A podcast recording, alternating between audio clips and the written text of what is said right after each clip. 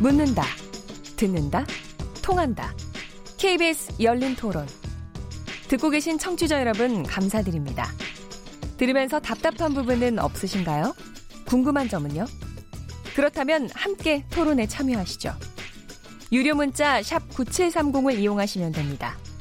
단문은 50원, 장문은 100원의 정보 이용료가 있습니다. 스마트폰 어플리케이션 KBS 모바일 콩을 통해서도 무료로 참여하실 수 있습니다. KBS 열린 토론은 언제나 열려 있습니다. 듣고 계신 KBS 열린 토론은 매일 밤 1시에 재방송됩니다.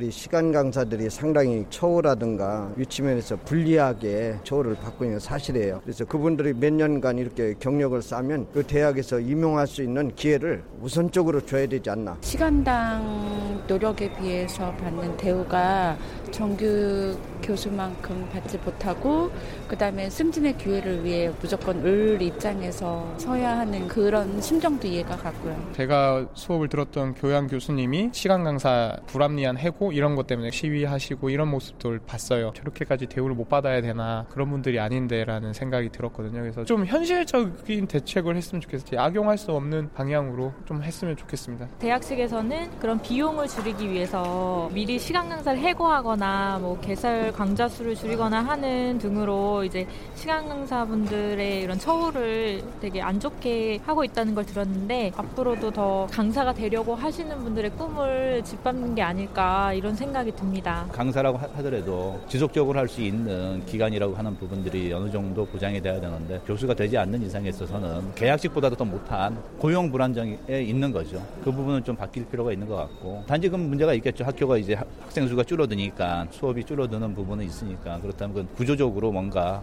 변화가 있어야 되지 않을까 생각합니다. 예, KBS 열린 토론 오늘은 대학 강사법 논쟁에 대해서 그 쟁점과 과제에 대해서 얘기를 하고 있는데요. 아무래도 이게 이제 조금 더 저희가 사립 유치원만 하더라도 저희가 뭐 거의 부딪히고 있는 문제이기 때문에 저희 금방금방 이해가 되는데 대학은 아무래도 조금 더 구조적인로 이해해야 될 부분들이 많아서 아주 쉽게 이해가 되는 것 같지는 않습니다. 그렇지만 좀 더 이해를 하도록 노력을 해보죠. 아, 이게 이제 제가 왜 이해를 해보려고 노력을 하냐 하면은요. 어, 사실 우리가 지금 다 같이 얘기를 할 때요. 우리 사회에서 제일 큰 문제가 교육이라는 얘기를 누구나 다 하십니다. 근데 그 교육이 뭐 사실은 중고등학교, 중학교, 초중, 초중고, 사립 뿐만이 아니라 대학의 문제라는 얘기를 굉장히 많이 하거든요. 그러니까 우리, 우리나라 대학이 저기 실제로 어느 만큼 경쟁력을 갖느냐라는 문제 제기도 있지만 또 한편으로는 과연, 과연 대학이 대학을 다니면서 하나의 인간으로서 여러 가지 인성 교육이나 이런 거를 받는 이런 기관이 되느냐 뭐 이런 것까지 해서 대학 교육에 대한 문제 제기도 굉장히 많습니다. 대학이 직장을 어 잡는 이제 하나의 과정밖에 되는 게 아니, 아는 아닌 게 아니냐 뭐 이런 문제도 있고 그래서 그냥 문제 제기를 많이 하는데 근데 지금 이제 얘기를 이렇게 쭉 하고 있는 걸 보면 가령 저희가 사립 유치원 경우에는 꼭 이게 필요한 유아 보육의 문제이기 때문에 이 부분을 공공에서 지원을 해야 된다라고 하는 게 분명히 이해가 가요. 그 다음에 거기에 교사가 몇 명이 필요하다는 것도 금방금방 잡혀요. 학생을 뭐한 15명에서 20명, 그 이상은 맡을 수가 없으니까. 근데 이제 대학으로 가면은요, 저희가 그야말로 코에 걸면 코걸이, 귀에 걸면 귀걸이 같아요. 그러니까 왜냐하면 이런 질문이 금방 나오는 겁니다. 제가 무리하다고 얘기, 그냥 얘기하면서 제가 얘기를 던지겠습니다. 그러니까 가령 지금 대학 교수는 얼마고 대학 생은 얼만데 그러면 그게 앞으로 좀 더 필요한 거냐. 지금 얘기하신 대로 강사가 3, 40%를 차지한다고 그러는데 그러면은 아까 얘기하신 대로 그거는 대학 저 평점에도 별로 작용도 못 한다고 그러는데 그러면 더 줄이 힘들면은 줄여도 줄여도 되는 거 아니냐. 그러니까 지금 요새 이렇게 막 줄이고 있는 거죠. 근데 그 줄인다 그러니까 그러면은 앞으로의 우리 그 교육의 질을 높이는데 그게 과연 바람직한 거냐. 그런가 하면은 세 번째 당장 질문이 들어갑니다. 아니 그럼 얼마가 있어야 되기 때문에 그게 국민, 국민 의 세금이 점점 들어가야 되는 거야. 이 부분에 대한 질문이 꼬리에 꼬리를 물거든요. 저희가 이해할 수 있도록 토론해 주십시오. 조금 이제 큰 그림을 좀 보여주십시오. 지금 전체 저희 교육자와 대학원 수와 그다음에 대학의 어, 재정 상황과 네. 예, 그 이표랑 교수님. 강사 제도하고 약간 거리가 있을지 모르지만 음. 우리나라 대학을 한번 좀 살펴볼 필요가 있을 것 같습니다. 이 강사 제도를 좀 포괄적으로 이해하기 위해서 이게 뭐 얘기가 길어질지 모르지만 우리나라 대학이라는 게 일, 일제 강점기부터 시작됐습니다. 그때 처음에 만들어질 때이 제국 대학 하나만 국가 뭐 그 당시에 점령한 일본이 운영하고 나머지는 민간에서 시작이 됐고 이게 해방 이후에도 미군정 시대에도 그것이 이제 사립대학화돼서 왔고 어, 한국 전쟁을 거치면서 사립대학 위주로 그때는 아마 제가 듣기로 어, 대학생이 징집 면제 혜택이 있다고 들었습니다. 그런 그런 걸 통해서 또 사립대학이 늘어나고 50년대, 60년대 우리나라가 굉장히 어려울 때 정부에서 이 고등교육 기관에 투입을 해서 국가에서 고등교육을 끌고 오지 못하는 상황이 됐기 때문에 대부분이 사립대학의 유지들이나 이런 분들이 학교를 설립하도록 허, 허가를 하고 그 운영을 학생의 등록금이나 이런 식으로 충당을 해온 면이 상당히 많습니다.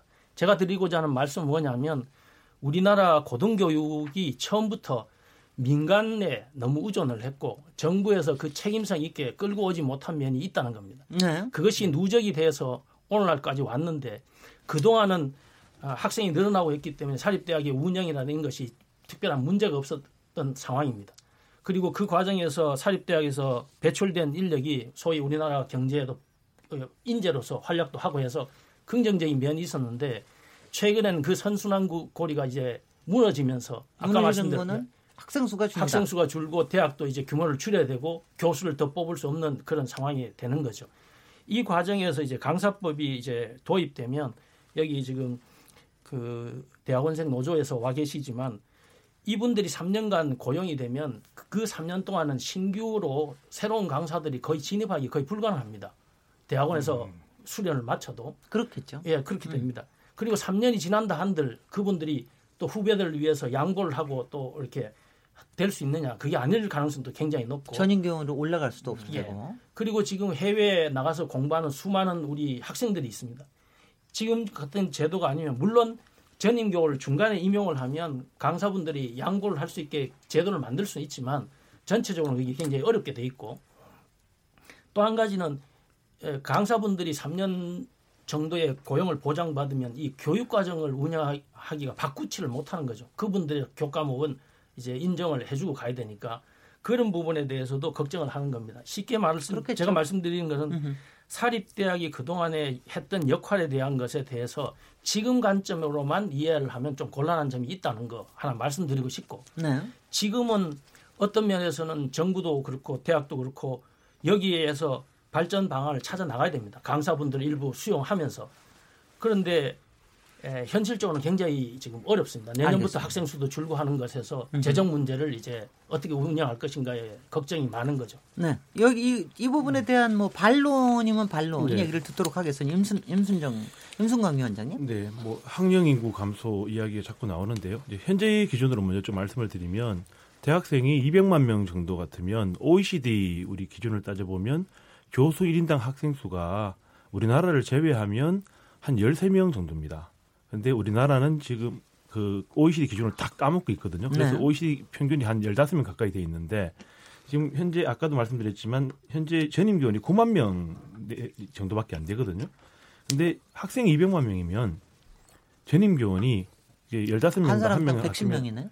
예, 그래 되면 그 약 15만 명 가까이가 필요합니다. 지금 네. 현재 있는 비전임 교원 중에서 네. 다른 산업체에 재직하고 있는 겸임 교수가 한만 몇천 명 되거든요. 네. 이런 분들을 제외하면 상, 대, 어떻게 보면 대부분의 사람들을 전임 교원으로 끌어들일 수 있습니다. 네. 문제는 네. 재원 문제가 되겠죠. 예. 그리고 네. 학령 인구가 줄어들어서 재정 위기가 가속된다라는 말씀을 자꾸 하시는데 여기서 우리가 간과해서는 안 되는 거는 가장 많은 연봉을 받고 있는 정교수, 베이비붐 시대에 이제 막 됐는 분들이 앞으로 5년에서 10년 사이에 거의 35% 이상이 나갑니다. 즉 고액 연봉자들이 거의 다 나가고 지금 사립대학 대부분이 그 아까 했던 저연봉 이제 전임 교원들을 계속 뽑고 있거든요. 그렇기 때문에 사실 계산을 조금만 해봐도 이 교수의 인건비로 나가는 것 때문에 그 학년인구 감소로 해서 재정위기가 더 가중될 것이라고 우리가 생각할 근거가 없습니다. 네. 예, 그 부분 말씀드리고 싶고요. 네. 그리고 아까 그 인턴 이야기를 하시는데 시간 강사는 학문 후속 세대만이 아니라 학문 현재 세대이고요. 그리고 인턴이라고 하더라도 뭐 50대 인턴을 얘기하는 게 곤란하다 생각이 예, 드는 게 아, 저거 이거는 아닙니다. 네, 네. 이거는 뭐 아니 저, 저 저도 조금 모욕 모욕적으로 느꼈어요. 예, 그거는 제 저도 딱 한 번 강사해 봤는데 저는 저는 수련 강사는 아닙니다. 이 데이터를 조금만 말씀드리면 네. 2017년 기준으로 40세 이하의 40세가 적은 나이는 아니잖아요. 40세 이하의 강사가 35% 정도밖에 안 됩니다. 네. 그럼 나머지 60 몇 프로는 뭐냐? 경력 강 다 40세 현장 강사 넘어가는 거예요. 예. 예. 그렇기 때문에 이거 인턴 개념으로 접근하면 굉장히 곤란하다. 지급군으로 봐줘야 된다. 네. 이렇게 말씀드릴 수 있겠고, 그 다음에 이제 외국에서는 그럼 어떻게 대우를 해주고 있느냐 이 중요한 비교점이 될 수 있잖아요. 핀란드 같은 나라는 한 6시간 정도 강의를 하면 아까 제가 9시간 강의해도 1,500만 원안 된다 그랬는데 6시간 강의하면 3,500만 원 이상을 줍니다. 예. 미국이나 이런 데서는 적게 준다 하더라도 그보다 조금 더 적게 주지 거의 한뭐 2,500, 3,000 정도 안 주는 나라는 거의 없습니다. 한 6시간 한다고 했을 때 그런 걸 우리가 생각해 봐도 뭐 맨날 이제 선진국 선진국 이야기를 하는데 좀 수준을 맞춰줘야 되는 것 아니냐. 그러면은 네. 지금 말씀하시는 거는 지금 그런 예산 배정에 이런 게 잘 안 되는 이유가 네. 어 뭐 대학 재단의 문제다 이런 생각을 하십니까? 대학 운영에 재단의 문제라고. 문제도 심각하고요. 네. 정부에서 고등교육 정책이 없다는 게 정말 심각합니다. 고등교육 정책과는 있지만 내버려 두잖아요, 그냥. 학문 정책이 없는 거죠. 그거는 네. 입시만 있지 뭐 그렇죠. 뭐가 있나요? 그러니까 우리가 딱 보면 교육 정책이 입시까지만 있고 그 다음에는 이제 나물나라 그러는데 아, 나물르진 않아요. 예. 요새는 돈은 많이 줘요. 예. 프로젝트가 굉장히 많아요. 요새는 프로젝트가 예전보다 엄청나게 많아졌습니다. 예. 그 프로젝트를 대부분, 대, 대부분 암- 대학원생들이 하고. 있죠. 네, 네. 예, 네. 수십 년간 보면 학문 정책을 그 제대로 수립한 적이 없고요. 어 그리고 그 대학 교육을 이 고등 교육이라고 정식 명칭이 다 있는데 이것을 보통 교육으로 간주하는 사람들이 지금 대부분 이제 정권의 핵심에 있습니다. 이거는 어떤 정권에도 상관없이 똑같았습니다. 네. 예, 그래서 이게 그러다 보니까 제대로 된 정책이 나올 수가 없었던 거죠. 그런 네. 점에서 어떻게 보면 작년에 정말 적은 금액이지만 사립대 강사까지 조금 쥐꼬리만큼 지급하는 이거라도 통과된 건 어떻게 보면 기적적인 일이었거든요. 네. 사실. 박명호 예, 교수님 그또 조금 더 의미, 의미가 네, 네. 큰 의미가 네. 있습니다. 예. 네. 박명호 교수님. 그 사실 뭐 일부 대학에서 이제 강의 강좌 수를 이제 줄이는 뭐 이런 이제 꼼수다. 뭐 했는데 사실 강좌 수가 줄어드는 데는 여러 가지 이유가 있을 수 있는데 아마 일부 대학이 선도적으로 그 나름 대비한다고. 왜냐하면 일단은 지금 현재 강사 수준 이 선- 전체 그 규모를 유지하면서 강사법에서 요구하는 정도의 수준으로 한다는 거는 전혀 예상하지 않았던 갑작스러운 예산 부담에 추가를 가져오기 때문에 이렇게 저렇게 이걸 조정할 수 있는 여지가 상대적으로 적은 이 예산 상황에서는 일단은 대비한다는 의미가 좀 있지 않았나 생각이 되고요. 네. 또 그다음에 어차피 지금 학부들이 전부 광역화되고 있습니다. 그 옛날에 칸막이를 다 쳐놨던 것들을 이제는 다시 허물어서 요새는 딴 대학에 가서 듣는 경우도 뭐 그런 경우도 그렇죠. 있고 같은 대학 내에서도 음흠. 사실은 그 이제 구조조정이라는 의미로 표현할 수도 있겠지만은 일종의 광역화되는 추세, 융복합 추세라서 사실 기존의 칸막이가 이제 없어지면서 과목 수가 겹치는 것들이 많이 줄어드는 경향도 없잖아 있거든요. 네. 이제 그런 것들이 대학 입장에서는 어 앞으로 상황이 안 좋아질 것에 대한 대비 차원에서 이제 시작을 했던 거고 그러다 보니까 또 그 바로 교육부가 또 그 이제 그 3월 초에 낼 대학 혁신 지원 사업이라고 작년에 저희가 그 대학 2주기 그 구조조정 평가를 했습니다. 그래서 뭐 정원 감축하고 뭐 이런 거를 작년 6월에 했었는데 거기에 통과된 학교들을 대상으로 3년 동안 또 평가를 하기 위해서 지표를 여러 가지 또 만들었는데 총 강좌 수라는 지표가 들어가 있어요. 네. 그래서 총 강좌 수를 줄이지 말라는 얘기지 결과적으로는 네. 늘리면 늘렸지 줄이지 말라는 얘기이기 때문에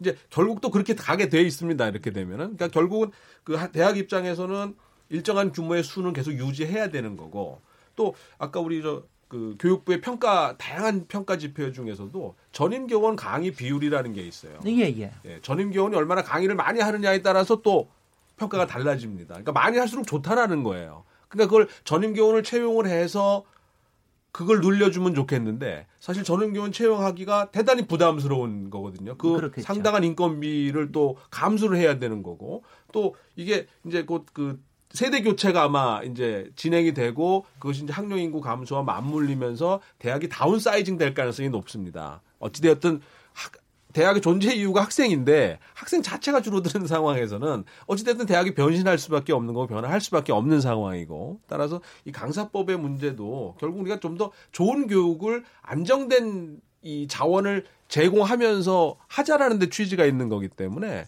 얼마든지 이번에 좋은 방향으로 이 서로가 그 만들어 나갈 수 있다고 생각이 되는데 아마 몇 가지 부분에서 지금 계속 그 이해가 다를 수밖에 없는 부분. 예? 그래서 이제 우리 위원장 수석 부 위원장님이 참여하시는 그 매뉴얼 TF 팀이 그걸 잘 만들어 주시는 게 중요하지 않나 생각합니다. 네, 지금 근데 좀 네, 분위기가 네, 예, 그 대, 뭐 토론 자리다 보니까 화기애애할 수밖에 없지만 현장의 분위기가 잘 전달이 안 되는 느낌이 좀 있습니다. 네. 예, 제가 이제 곧 수업을 가셔야 되는 선배님들이나 아니면 다른 박사과정 선생님들 만나면 거의 울기 직전이에요. 네. 예. 왜 그러냐면은 그 압박 때문에 그렇습니다. 어떻게 될지 모르는 거에 대한 압박. 그러니까 없어질지 강의가, 강의가 없어질지도 모른다. 모르는 압박. 근데 이게 왜 그러냐면은 이게 법에 대한 어떤 문제 제기가 많긴 하지만 왜 그분들이 걱정하는지를 사실 따져보면 법 자체는 그래. 뭐 강의료를 조금 올려주고 그 다음에 시간 강의를 해도 조금은 1년 정도는 보장해주는 내용이다. 하지만 대학이 그렇게 하면 100%또 구조조정 이때다 하고 할 거 아니냐. 네. 그러면 자기들을 누가 보호해 줄 거냐. 네. 대학은 항상 최악의 상황을 상정해서 전략을 짜야 되는데 이거를 이렇게 하면은 자기들 누가 보호해 줄 거냐 이런 걱정을 하고 계시는 거거든요. 예, 예. 그 말은 뭐냐면 어떻게, 그럼 어떻게 해야 됩니까? 지금 고용을 유지를 안 하는 그 문제가 가장 심각한 거고요. 아까 음. 말한 대로 그래서 일반 재정 지원에 그 강의 수라든지 어, 강사 고용 수라든지 이런 것들을 일단 유지할 필요가 있고요. 그다음에 이제 학문 후속 세대 걱정을 하시면서 다시 한 번요? 그러니까 학문 후속 세대를 네. 걱정을 하시면서 지금 상황을 만들어 오는 걸 보면 어 그 왜 농담 중에 어 어려워졌으니까 월급 좀 깎자라고 했었을 때 언제 잘 될 때는 월급 올려주셨어요? 라는 반론이 있잖아요. 네네. 지금까지 시간 강사들 처지 좀 이렇게 만들어 놓고 고려대학교에서 전체 강사료를 강사 수로 나누면 1년에 800만 원대로 받습니다. 글쎄. 네. 그 이런 상황을 만들어 놓고 가지, 또 어려워지니까 너희들부터 줄이자라는 거는 이건 말이 안 되는 거고 음. 사실은 아주 적은 비용으로 그나마 양질의 수업을 시간 강사들이 이 보완해 왔던 거거든요. 그거를 감수하면서 시간 강사들이 수업의 질을 유지해 왔는데 그 사람들에 대한 보상을 이제 좀 하자고 하니까 그래도 그동안 적립금 그런 거 쌓아놓아가지고 결국 어떻습니까? 어, 적립금들 항목들 중에 항목이 정해져 있다고 말씀하셨지만 연구를 위한 것, 수업을 위한 것 이런 것도 당연히 그 항목으로 있고요. 어, 그것들을 활용하기 위한 저, 그 방법과 절차를 고민하셔야지 지금 와가지고 다시 또 어려워질 거다. 그러니까 제일 없는 사람들부터 자르자. 이, 건 말이 안 된다는 거죠. 지금의 규모를 있는 걸로 두고 여기까지는 어, 우리가 어떻게든 방법을 찾자라고 해가지고 그 안에서 나눌 생각을 하는 것이 맞고 그런 것이 전혀 안 되니까 한국에서는 공부를 하면 안 된다라는 얘기들이 나오는 거라고 생각합니다. 아, 한숨이 나옵니다. 지금 그러니까 지금 말씀하신 취지가 지금 추가 분명히 인건비가 더 필요할 텐데 그걸 꼭 국보에다가만 요청하지 말고 학교에서도 좀 전향적으로 그, 그 부분에 네. 나서야 된다. 그리고 그, 그 그다, 비중이 어마어마하게 네. 상상 초월로 적은데요. 글쎄요, 지금 현재가 4%밖에 안 되는데 거기에 조금 더 한다고 5%가 되겠냐, 얼마가 되겠냐 모르겠는데. 네, 뭐 전체 예산의 네. 1.5%뭐 아, 많으면 전체 예. 그 전체 수입의 1. 몇 프로 뭐 이런 수준으로 거기, 하고요. 거기에다가 지금 적어도 뭐 현재 이미 또 강사 풀이 굉장히 줄어들었다고 저는 알고 있는데 네. 그 현재 있는 강사 풀은 그래도 살려주는 방식으로 해야 되는 거 아니냐. 여기서 풀 자체를 줄인다고 이런 이렇고 자르고 이러면 안 되는 거 아니냐. 굉장히 맞는 어, 항변이신 것 같은데 지금 보니까 여기 계신 교수 두 분은 기획처장님 또 교학처장님 별로 재단에 어필하실 것 같지 않아 보이는데요. 직접 어필하시죠. 제가 그 약간 네. 이제 그 말씀에 대해서 조금 다른 견해. 네. 교무처장들이 모였을 때 나오는 얘기 중에 이런 게 또 하나 있습니다. 아, 지금 고등교육법이 개정되면서 시간 강사가 이제 아까 말씀대로 전임 교원에 분류가 돼 있거든 명칭상. 지금 이렇게 분류가 된 것이 지금은 뭐 방학 중 임금이나 무슨 그 건강보험료나 퇴직금 정도에만 논의가 되지만 교수라는 명칭, 교원이라는 명칭을 가짐으로써 그 다음에 이제 연결되는 내용들이 굉장히 많이 있습니다. 학교 안에는 교원이 해야 될 부분. 그럼 여기에 교원이 강사가 포함되는 거냐 안 되는 거냐. 음흠. 학과 회의를 하면 가, 그럼 시간 강사분들이 들어와서 회의를 할 거냐 말 거냐. 교수를 뽑는데 논의할 때 투표권이 있느냐. 심지어 지금 총장을 직접 선거하는 학교들도 있습니다. 그러면 교원이 됐을 때 시간 강사분들이 거의 투표권을 가질 것인가. 연구년을 갈 수 있는가. 복무 규정을 지켜야 되는가. 또 예술계 교원 같으면 레슨을 할 수 있는가? 저 교원은 레슨을 하면 안 됩니다. 입시에 관련되기 때문에 지금 시간 강사분은 그걸 할 수가 있습니다. 네. 그러면 교원이 교원으로 명칭이 되는 8월 이후는 그걸 할 수 있는가 없는가? 네. 이런 수많은 문제들이 흐리게 돼 있기 때문에 예. 방어적인 심리를 가지는 것 같다는 겁니다. 제가 네네. 볼 때는 그런 아, 그 거를 뭐, 명쾌하게 좀 해줘서 음흠. 그런 거는 지금 강사분들 생각하는 거 아니니까 네. 그 기우다. 정리할 건 정리하고 쟁점이 되는 것만 빨리 정리를 해서 제도를 시행한 다음에 조금씩 보완해 나가는 것이 맞지 않는가 이런 생각이 듭니다. 근데 아까 저기 강태경 수석부위원장님께서 얘기하신 그 적립금이 상당히 사하게 쌓여 있는데 그 부분을 일부 인건비나 이런 데로 활용을 할 수도 있는 거 아니냐. 뭐 그런 그런 명목은 그 수업을 위한 기금도 있어요. 적립금도 있어요. 연구에 대한 기금도 그러니까 있죠. 연구는 네. 연구 위한 이를 위한 기금을 이 쓸 수 있습니까? 강사에 방법들을 그러니까 찾지를 않고 안 될 거라고 상정을 하고 지금 계속 얘기를 하고 계시고요. 찾을 수 있다고 생각해요? 예, 예. 적립금 중에 왜 못 찾습니까? 지금 전국적으로 8조 정도의 적립금들이 쌓여 있는데 아, 그거는 그냥 아무 때나 원할 때 아니, 그냥 빼서 쓰라고 있는 돈이 하지만요. 아니에요. 그 규모의 그럼 그, 그 규모의 자금을 어떻게든 활용할 방법들을 고민하기보다는 그거는 일단은 빼놓은 돈이라고 말하는 것 자체가 대학에서 지금 강사로 계속 있었던 분들이나 앞으로 신진으로 그 대학에서 뭔가를 해야 될 거라고 생각하는 사람 입장에서는 저렇게 돈 쌓아놔도 우리들한테 주로 돌아갈 돈이 아닐 거라고 생각을 하고 기본적으로 대학 운영을 하고 있구나라고 생각을 한다는 거죠. 그 적립금에 대해서 지금 고려대 소속이라고 하셨는데 뭐 고려대에 얼마의 적립금이 있는지 저는 정확히 모르겠습니다만 적립금의 편차가 굉장히 큽니다. 이제 일부 대학은 어, 몇천억 단위고 적립금이 네. 전혀 없는 대학도 있고 그러니까 적립금을 강사에게 활용하기에는 대학별의 편차가 큰데 네. 적립금에 대해서도 한 말씀만 드리자면 적립금을 만들어내는 통로가 적립금이 많은 대학이 등록금을 더 많이 받거나 그런 부당한 수입을 해가지고 적립을 해놓은 돈은 사실 아닙니다. 네. 다른 대학과 동일한 등록금을 받아가지고 어떻게 보면 전략을 했거나 동문들을 통해서 발전기금을 유치를 했거나 그렇게 해서 적립을 시켜놓은 건데 그거를 지금 물론 활용에 대한 고민은 필요한데요. 그 적립금이 많은 것을 마치 부도덕한 것처럼 그렇게 표현하는 것에 대해서는 좀 조심할 필요가 있다는 생각이 드는 겁니다. 왜냐하면 그 대학도 나름대로 굉장히 전략을 하고 해서 만든 돈이지 어디서 부당하게 가져와서 쌓은 돈은 아니거든요. 그 부분에 대해서는 좀 이해를 하고 다만 적립금이 있는 걸 효과적으로 활용 방법 하는 방법에 대해서는 고민이 좀 필요하다고 봅니다. 지금 조금 더 구체적으로 얘기 가면은요. 대학이 이게 사교업 입장인지는 모르겠는데 이번 강사법 시행에 따른 추가 비용 부담을 되게 3천억 원 정도로 예상을 했더라고요. 추산을 그렇게 했는데 지금 아까 얘기하신 대로 교육부가 어, 올해는 하반기만 했지만 대개 연간 577억 정도를 부담하겠다. 그럼 거기서도 어, 벌써 예산이 뭐 엄청나게 차이 나지 않습니까? 거의 한 2,400억 정도가 모자라는 것 같은데 이건 어떻게 되는 겁니까? 기준에 따라 다른 건가요? 이게 네. 산출 근거가 서로 아마 조금씩 다를 예, 그거 좀 설명을 드려야 될 것 같은데요. 네. 그 전에 그 많은 분들이 이게 청취자분들 오해를 하실 수 있는 것 같아서 강의 평가, 그러니까 아까 전임교원 강의 담당 비율 얘기를 하셨는데 거기에 이제 그 대학 그 역량 그 평가 할 때는 삭제되는 걸로 결정이 되었고요 작년에. 예, 왜냐하면 전임 교원한테 강의를 많이 맡기면 강의 질이 좋아질 것이라는 발상 자체가 틀렸다는 것이 다 드러났습니다. 그리고 2006년도에 이주 의원이 전국 4년제 155개 대학에 5만 명 이상을 조사한 결과 전임 교원하고 강사하고 이렇게 강의 평가 결과 차이가 없었어요.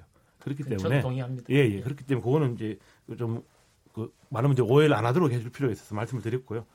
그 이, 얼마만큼의 재정이 소요되는가는 기준에 따라 다 다른데요. 네. 크게 보면 방학 중 임금 그리고 4대 보험료 그리고 이제 퇴직금 이런 걸로 구성이 됩니다. 네. 그 다음에 추가적으로 아까 말씀하신 연구비라든지 공간 활용이라든지 기타 복리후생 관계되는 것은 현재로서는 다 빠져 있습니다. 재정 축에서는 네. 발생할지 안 할지는 아직 모릅니다. 네, 모르는 상황이고요. 근데 지금 아까 언급한 네 가지 정도를 가지고 그 3천억 원 정도라고 이제 초단을 하고 있는데 그게 약간 부풀려진 측면이 있고요. 그거는 또 왜냐하면 다 준다라는 보장 하에서 하는 건데 퇴직금이 자동으로 다 발생하는가에 대해서는 논란 여지가 아직 남아 있습니다. 네. 그리고 올해는 발생하지 않습니다. 8월 1일 시가니까 빨라봐야 내년 8월 동안 돼야 되는 것이고 네. 그다음에 4대 보험에서 직장 건강보험 하나만 놓고 이렇게 봐야 되기 때문에 그 비용이 많이 계상되면 안 된다고 봐야 되고요. 예. 예, 그리고 방학 중 임금에 있어 가지고는 법률에 방학 중 임금을 지급한다라고 되어 있고 거기에 대해서는 계약 당사자가 정한다고 되어 있어요. 그러니까 이제 뭐 4개월치 매달 얼마씩 줘라 이런 내용 전혀 없습니다. 예, 없죠. 예, 그런 부분들은 사실 어 이제 교육부가 방학은 한 이 정도 기간이다. 이게 누구나 납득할 수 있는 기간. 그게 뭐 4개월일지 3개월일지 모르겠으나 납득할 수 있는 기간 정도를 이 정도는 하고 그다음에 최소한 이 정도 이상은 줘야 되는 것 아니냐. 이 정도 기준만 제시해주면 나머지는 대학하고 강사하고 정하면 되는 것이거든요. 그런데 지금 3천 원 이상이라고 계속 이야기하는 거는 모든 것을 극단적으로 다 올려놓고 아, 그걸 사교육 쪽에서 주, 이제 예, 예, 이야기를 거다. 하고 있는 것이고 이렇게 이렇게 저기를 네. 하는 거로 하고요. 저희가 네. 뭐 여기서 조금 더 들어가면 돈 가지고 싸우는 것 같이 네, 네. 보일 것 같아서 네. 근데 이 부분은 이렇게 얘기를 하고요. 다만 지금 이제 이런 얘기들이 좀 나왔습니다. 이번에 이 강사법에 관련된 것도 결국은 비정규직 아, 그리고 이미 이제 결성이 시작된 비전임 교원 노조 또 이제 뭐 대학원생 노조까지 해서 노조들의 또 사실 이거 이것도 어느 만큼은 어 비정규직의 노동 조건 확보라고 하는 이런 차원과 아, 솔직히는 이제 기득권 이미 가지고 있는 기득권들의 내놓지 않기라고 하는 이런 거에 싸움으로 몰아가려고 그러는 거 아닌가 뭐 이런 우려도 지금은 이제 문자들에서 좀 나오기도 하고 그러는데요. 그렇게 되지 않도록 왜냐하면 저는 솔직히 저기 저도 뭐 외국에 가서 보고 많이 보지만 어 일단은 전임 노 전임 교원하고 비전임 교원하고의 차이가 당연히 있습니다. 왜냐하면 그건 프리미엄도 있고요. 네. 당연히 전임 교조가 된다는 건 여러 여저 굉장한 지위를 보장을 하는 거기 때문에 당연히 있지만 비전임 교원에 대해서 그냥 생활이 안 될 정도로 이렇게 모욕적이고 모멸감을 주는 그런 거는 아니거든요. 그래서 그런 차원에서 여러 가지 개선을 해야 될 필요성은 있어 보입니다. 이게 매뉴얼에서 어, 매뉴얼 만드실 때 좀 어, 발상의 전환을 좀 하셔야 될 부분 아닌가 하는 생각이 들고요. 여기까지 2부 토론 마치고 저희 잠시 쉬었다가 토론 이어가도록 하겠습니다. 지금 여러분께서는 KBS 열린 토론 시민 김진애와 함께 하고 계십니다. 토론 듣기만 하면 답답하시죠? 유료 문자 9730으로 문자 보내시면 토론에 참여하실 수 있습니다. 짧은 문자는 50원, 긴 문자는 100원의 정보 이용료가 있습니다. 스마트폰 어플리케이션 모바일 콩을 통해서도 무료로 참여하실 수 있습니다. KBS 열린 토론은 당신을 향해 언제나 열려 있습니다. 얘기를 좀 하겠습니다. KBS 열린 토론 오늘 강사법 대학의 강사법 어, 논란에 대해서 얘기 나누고 있는데 여러분들이 문자를 보내주셨습니다. 오늘 아무래도 조금 전문적인 토론이라서 그런지 어, 좀 문자가 좀 작기도 하고요. 그리고 제, 저희가 많이 소개를 못 해드리겠는 게 굉장히 처절한 문자들이 좀 많이 왔습니다. 이 부분에 대해서. 몇 개 소개해드리면요. 콩으로 가윤한 아이디님. 저도 2014년도부터 2016년도까지 석사과정 재학 중에 밤샘을 밥 먹듯이 하면서 일하고도 노동일에 인정받지도 못했습니다. 조교수당 월 30만 원에 연구과제 참여 인건비로 40만 원 받고 등록금과 생활비 대출받아 겨우 지냈습니다. 이게 현실입니다. 참. 아, 기억하기 싫습니다. 저도, 저도 그런 시절이 있었, 는데 콩으로 이중호 아이디님. 제가 강사할 때 강사의 급여 문제가 언론 나오면서 학생들에게 권위를 가지고 뭔가를 얘기하기가 너무나 힘들어지도 그냥. 아, 이게 급여 문제가 나오니까 이 대학 교원을 하면서 이거를 참 이게 권위를 가진다. 대학에서는 특히 이제 권위라고 하는 게 굉장히 중요해지는데 휴대폰 뒷번호 3929번님. 강사들 대학에 돈 없어서 못 주는 거지 안 주는 게 아니다라는 주장을 하시는데 설득력이 없다고 봅니다. 이것도 맞을지는 모르겠습니다. 대학이 돈이 없다면 아예 뽑지 말고 있는 사람들이 일을 나눠서 나, 나눠 하든지 해야지 일은 시키고 제대로 임금을 주지 않는 것에는 문제가 있어 보입니다. 여기까지만 소개해 드리도록 하겠습니다. 자 여기 저 문자들도 들으셨는데요. 앞으로 시간 얼마 안 남았는데 어 일단 이렇게 좀 질문을 좀 하겠습니다. 일단 강사법 시행이 되면 학교들이 재정적으로 좀 힘들어진다라고 하는 이제 이런 거는 있으니까 그런 부작용을 좀 최소화하기 위해서 사립학교에서는 어떤 대책이 필요하다고 보시는지 이 부분을 좀 설명을 해주시죠. 네, 이필환 교수님부터 하시겠습니까? 예, 아까 말씀드린 것처럼 재정에 관련되는 몇 가지 방학 중 임금, 건강보험료, 퇴직금 이런 부분은 건강보험료나 퇴직금은 여전히 이제 흐린 부분이 있으니까 좀 기다려보고 방학 중 임금이나 이런 부분은 어, 아마 매뉴얼을 만드는 팀에서 빨리 조금 어느 정도 가이드를 잡으면 각 대학이 이걸 소요되는 예산을 어느 정도 책정을 할 수 있을 겁니다. 거기에 맞게 임용을 해서 어, 말하자면 해결안을 좀 찾아나가는 게 필요하고 아까 반복되는 얘기입니다만은 이제 더 이상 제 개인 생각입니다만은 어, 전임 교원 확보라든가 이런 것을 너무 그 중요한 지표로 이제 사용하는 것도 조금 이제 자제할 필요가 있지 않는가 네. 이런 생각이 들고요. 강의를 하는데 아까 말씀대로 전임 교수가 수업하는 거 시간 강사분이 수업하는 것도 굳이 이렇게 구분해 가지고 이걸 어떤 평가라는 가 이런 게 반영할 필요가 사실 있는가 이런 생각이 좀 들고요. 또 지금 이런 상황에서 대학이 강사분들을 많이 이제 포용해서 가, 가려면 이분들도 법률상 교원이라는 명칭을 준다면 뭐 일부나마 비율을 정해서 교원 확보에 좀 카운트를 시켜주거나 그러면 대학에서 전임 교원을 확보하려는 그 재원을 통해서도 돌려서라도 활용할 수 있는 명은 좀 있을 지 않겠나 싶습니다. 그런 거는 강사 쪽과 대학이 같이 어떤 건의를 할 수 있는 부분이 있을 것 같고요. 그 다음에 이제 이게 막상 시행이 됐을 때 아까 얘기대로 아까 우리 부위원장님이 말씀하셨지만 지금 강사를 시간 강의를 하고 있는 분하고 앞으로 해야 될 분의 입장은 상당히 다릅니다. 하고 있는 분은 혹시 못 맡을까봐 걱정을 하지만 해야 될 분은 진입을 할 수 없는 걱정이 있기 때문에 이 부분 또 향후에 좀 유연성을 발휘할 수 있는 방법들을 좀 찾았으면 좋겠고요. 또 교육 과정을 개편하고 해야 되는 지금 뭐 4차 산업혁명 해가지고 얼마나 사회가 빨리 변합니까? 새로운 과목도 급격히 만들어내고 할 때 강사분들도 좀 적극적으로 해서 과목 명칭이 바뀌더라도 어, 내가 맡을 수 있는 건 하고 만약에 내가 뭐, 뭐 맡을 수 없는 거는 다른 강사분이 받는 상황이 생기더라도 좀 이해를 하거나 하는 그런 것도 필요하고요. 또 장기적으로는 아까 말씀드린 그런 뭐 어려운 부분, 재정적인 문제가 아까 말씀드린 뭐 강사분들이 책임 전적으로 져야 될 부분은 전혀 아니라고 저도 생각을 합니다.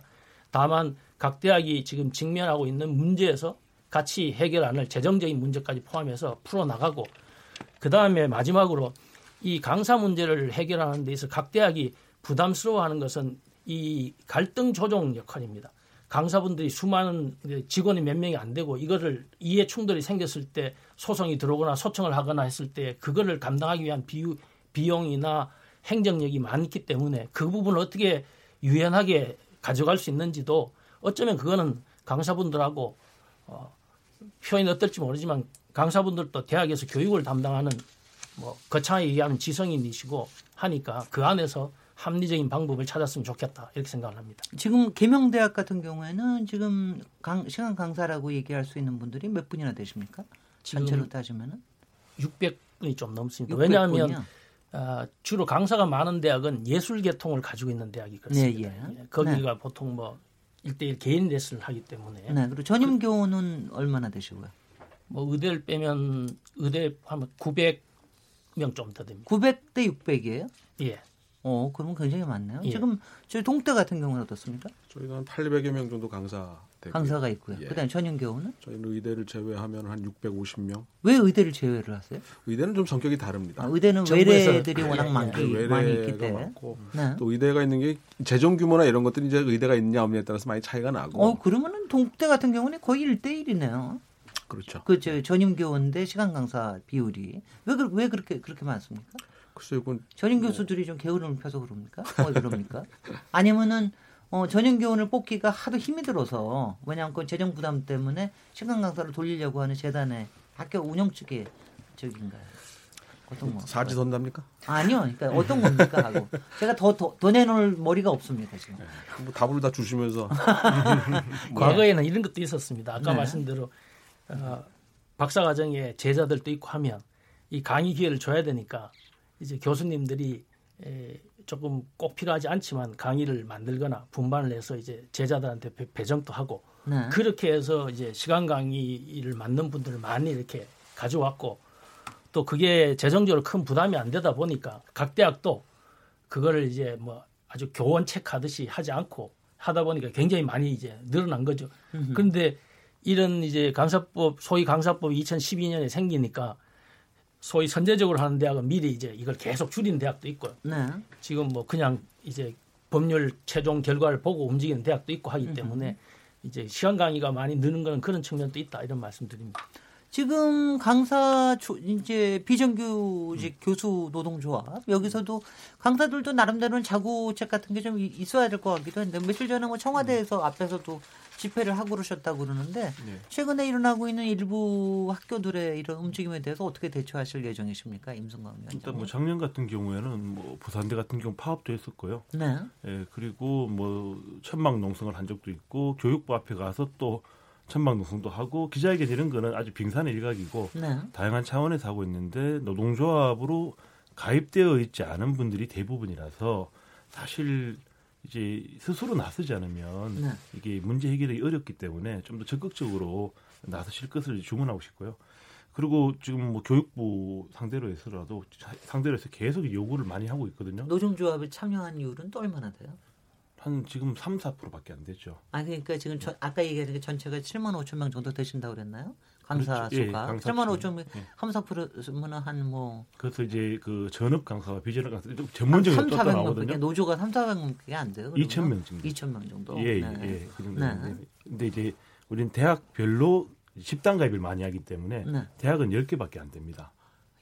예. 그러니까 개인적으로 가입한 분들은 숫자가 많지 않고 강사들이 역시 free하신 분들이 많군요. 예. 프리랜서들이 고용이 불안정한 비정규직 노동자, 특히 시간제 네. 노동자들이 조직률이 1%가 안 됩니다. 그리고 노조에 네. 또 가입하면은 학교 눈치 보일 거 아니겠어요? 뭐 걸리면 아, 해고될까봐. 학교 네. 눈치 보일 네. 뭐, 눈치 보일 테니까. 네. 제가 제가 강사의 소름은 음. 영화에서 많이 봤습니다. 주로 영화에서 많이 봤습니다. 그, 래서 어떻게 하실 예. 겁니까?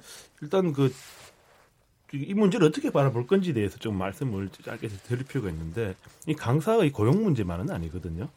이 교육 환경을 어떻게 바꿀 것인가, 학문을 어떻게 할 것인가에 대한 국가적인 대계가 필요한 것이라서 일단 대학을 정, 상화시키는 과정에서 이 강사법 논쟁을 볼 필요가 있다. 요거를 이제 말씀드리고 싶고 그런 점에서 지금 일어나고 있는 온갖 콩나물 교실화 또는 폐강 이런 부분들 요새는 또 100명, 200명 강의 예, 높게 맡으면서요. 뭐 그런 부분들을 어떻게든 좀 막아야 되는 것 아니냐. 교육 아. 학문 환경을 파괴하는 대학들의 행태에 대해서는 조금 이제 교육부가 적극적으로 나서서 그걸 좀 막아줄 필요가 있다. 그건 대학 자율성이라 보기 힘든 것이거든요. 스스로 파괴하는 것이기 때문에 미래를 위해서라도 국가의 책무를 다해야 된다. 적어도 그 말씀을 드리고 싶고 그리고 학원 후속 세대하고 학원 현재 세대에 대해서 투자를 해야 됩니다. 그렇지 않으면 이 나라의 미래가 굉장히 불투명해집니다. 대부분의 나라들은 다 대학을 만들고 대학 정책을 통해 가지고 그 국가 용성을 꾀했거든요. 독일도 그랬고 프랑스도 그랬고 다 그랬습니다. 우리나라는 지금 거꾸로 가서 아예 그런 정책 자체가 제대로 없기 때문에. 근데 왜 정책 자체가 없다고 그러시죠? 철학이 부재한 거죠. 아니 철학이 부재하다는 건 뭐 그건 또 다른 얘기겠습니다만 네. 저는 솔직히 뭐 구체 고등교육법의 자세한 내용은 모르지만 예전보다는 저는 굉장히 나아졌다고 생각을 하는 게요. 네. 일단은 저기 직접적인 규제를 안 할지는 모르지만 가령 대학 대학 평가 방식이라든가 네. 그다음에 요새 어, 실제로 국책 프로젝트면 뭐 해가지고 대학에 주는 돈도 예전보다 엄청나게 많아졌 말씀드렸잖아요. 네. 그 돈을 다 대학 마음대로 쓸수 있는 돈이 아니요. 그건, 그건 압니다만 여전히 대학에 들어가는 건 사실이거든요. 네. 근데 이제 돈 그러니까 가지고 그 줄, 돈 가지고 줄 세우기를 많이 하고 네. 특정한 이제 권력층이 원하는 대로 대학을 길들이는 데 많이 쓴 게 이게 문제인 거죠. 네. 대학의 재정이 늘어나는 것 자체가 나쁜 건 아닌데 네. 이제 그 지난 이명박 정권 같은 경우에는 총장 직선제 이런 게 하게 되면 그냥 감점해가지고 재정 잘 안 주고 이런 식으로 했었거든요. 네. 예. 네. 그런 식으로 하는 관치는 곤란하고 네. 다만 재정 지원을 어느 정도 이제 하면서 대학이 자율성을 좀 이제 충분히 행사할 수 있도록 특, 히 이제 교육 환경 개선이라든지 이런데 자치를 할 수 있도록 좀 해주고 대신 국민의 세금이 들어간 돈에 대해서는 철저하게 감사를 할 필요가 있습니다. 우리나라 사립 대학들에 대해서 제대로 감사한 적이 거의 없거든요. 아니, 그, 네. 뭐 그거는 좀 네. 저게 드는 게 네. 제가 오늘 얘기를 하면서 토론하면서 네. 조금 좀 어 약간 좀 마음이 좀 어지럽다 좀 느낀 게 야, 이게 교육인데 그리고 대학인데 어떻게 보면 사립 유치원하고 상당히 비슷한 문제를 안고 있구나라고 하는 거가 느껴지니까 좀 딜레마를 느끼고 있습니다. 그러니까 이게 아, 정말 제, 최고의 지성을 좀 키워내야 되는 뭐 이런 대학에 관련된 거에서도 상당히 어 글쎄요 뭐라 그럴까 약간 봉건적인 뭐 이런 저, 저기들이 꽤 있구나 뭐 이런 생각이 좀좀 들어서 정말 착잡합니다. 예. 예.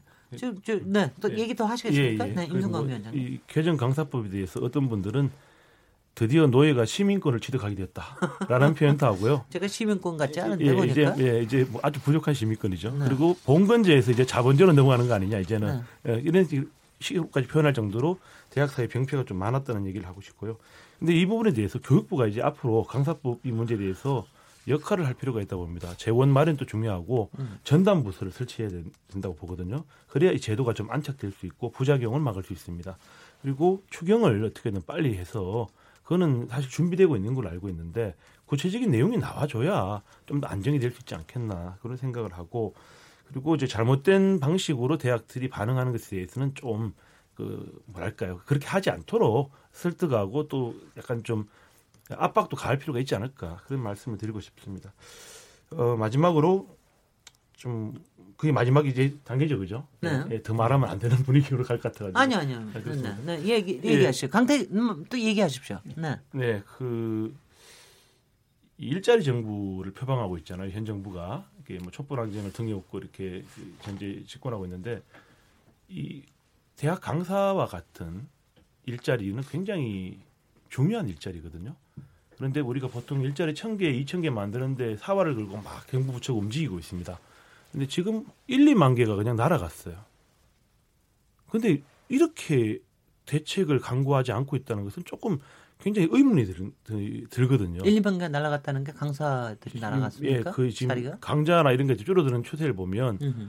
아마 이제 그 통계는 몇 달 뒤면 한두 달 뒤면 나올 거예요. 그러면 전체 강자 수 줄어든가 하고 강사 수가 확인이 될 건데 분명히 전년도하고 비교했을 때 숫자가 엄청 많이 줄었을 겁니다. 네네. 예, 그 부분에 대해서 좀 아주 긴급한 대책을 조금 마련할 필요가 있지 않은가. 예, 이거는 저는 국가의 책무라고 생각합니다. 네, 강대경 수부위원님. 예, 지금 이제 수업에 대해서만 이제 좀 더좀 좀 보강해서 말씀을 드리고 싶습니다. 그러니까 이번에 지금 불안정성 때문에 사립대학들이 특히 더 보수적으로 내지는 더 안정적으로 혹은 방어적으로 지금 강의를 급격하게 줄이면서 네. 당장 졸업을 위해서 다음 학기 들어야 되는 수업들이 안 열리게 되는 어, 문제들이 그렇죠. 막 발생하고 있어요. 되죠, 그래서 지금 아마 2월 말쯤이 되면 네. 전국에 대란이 일어날 수가 있습니다. 근데 이게 문제가 뭐냐면 강의를 줄이라고만 압박을 위해서 아래로 놓고 학과 보고 지금 알아서 줄이라고 막 압박을 넣고 있다는 소문과 제보가 계속 들어오고 있어요. 네. 근데 그 문제가 어떻게 되는 거냐면 교육이 어떻게 되는 상관없고 일단은 줄일 만큼 줄여라라는 식으로 지시가 계속 내려가고 있고 거기서 뭐 학과장 선생님들에 대한 압박이나 이런 것들이 있어서 그나마 몇몇 학교는 저희 노조나 아니면 대학원생들에게 슬쩍 흘려줘서 어려울 것 같다. 예. 뭐 이렇게 얘기가 나오고 있는 그런 실태고 이게 계획성을 훨씬 더 키워야 된다. 근데 사립대학이 그 역량이 너무 떨어져 있는 거 아닌가. 네. 그 공공성을 훨씬 더 지켜야 된다. 아까 국가장학금 엄청나게 들어가면서 사실 세금이 이제 사립대학 운영에 절반 정도의 역량이 투입이 되고 있는데 이런 그 계획성 그리고 사실 이게 노사정위원회의 모델이었거든요. 여기서 합의했었던 바들을 나름 의지를 가지고 어떻게든 관철시킬 노력들이 같이 이루어져야 알겠습니다. 되는데 그게 거의 없었다. 네. 이게 안타깝다고 말씀드립니다. 이제 마지막 발언 30초씩 하실 기회를 드리도록 하겠습니다. 오늘 강사법 논쟁에 대해서 얘기한 건데요. 마지막 뭐 각오나 덕담이나 또 당부 말씀해 주십시오. 이필환 교수님부터 시작하시죠. 예. 지금 그 강사법 후속을 위한 운영 매뉴얼을 만드는 팀이 이제 발족을 했고 첫 회의를 시작한 것으로 들었습니다. 그 TF팀의 역할이 상당히 크다고 보고 오늘 주고받은 수많은 얘기가 거기서 좀 더 구체화될 수, 그것도 빨리 그게 구체화돼야 아, 대학에서 막연하게 느끼는 불안정성도 많이 해소되고 다음 학기 시행을 앞둔 계획이 명료하게 세워질 수 있, 다고 생각을 합니다. 네. 그 점에 대해서 네, 조금 유념해 주시면 좋겠습니다. 박명호 교수님.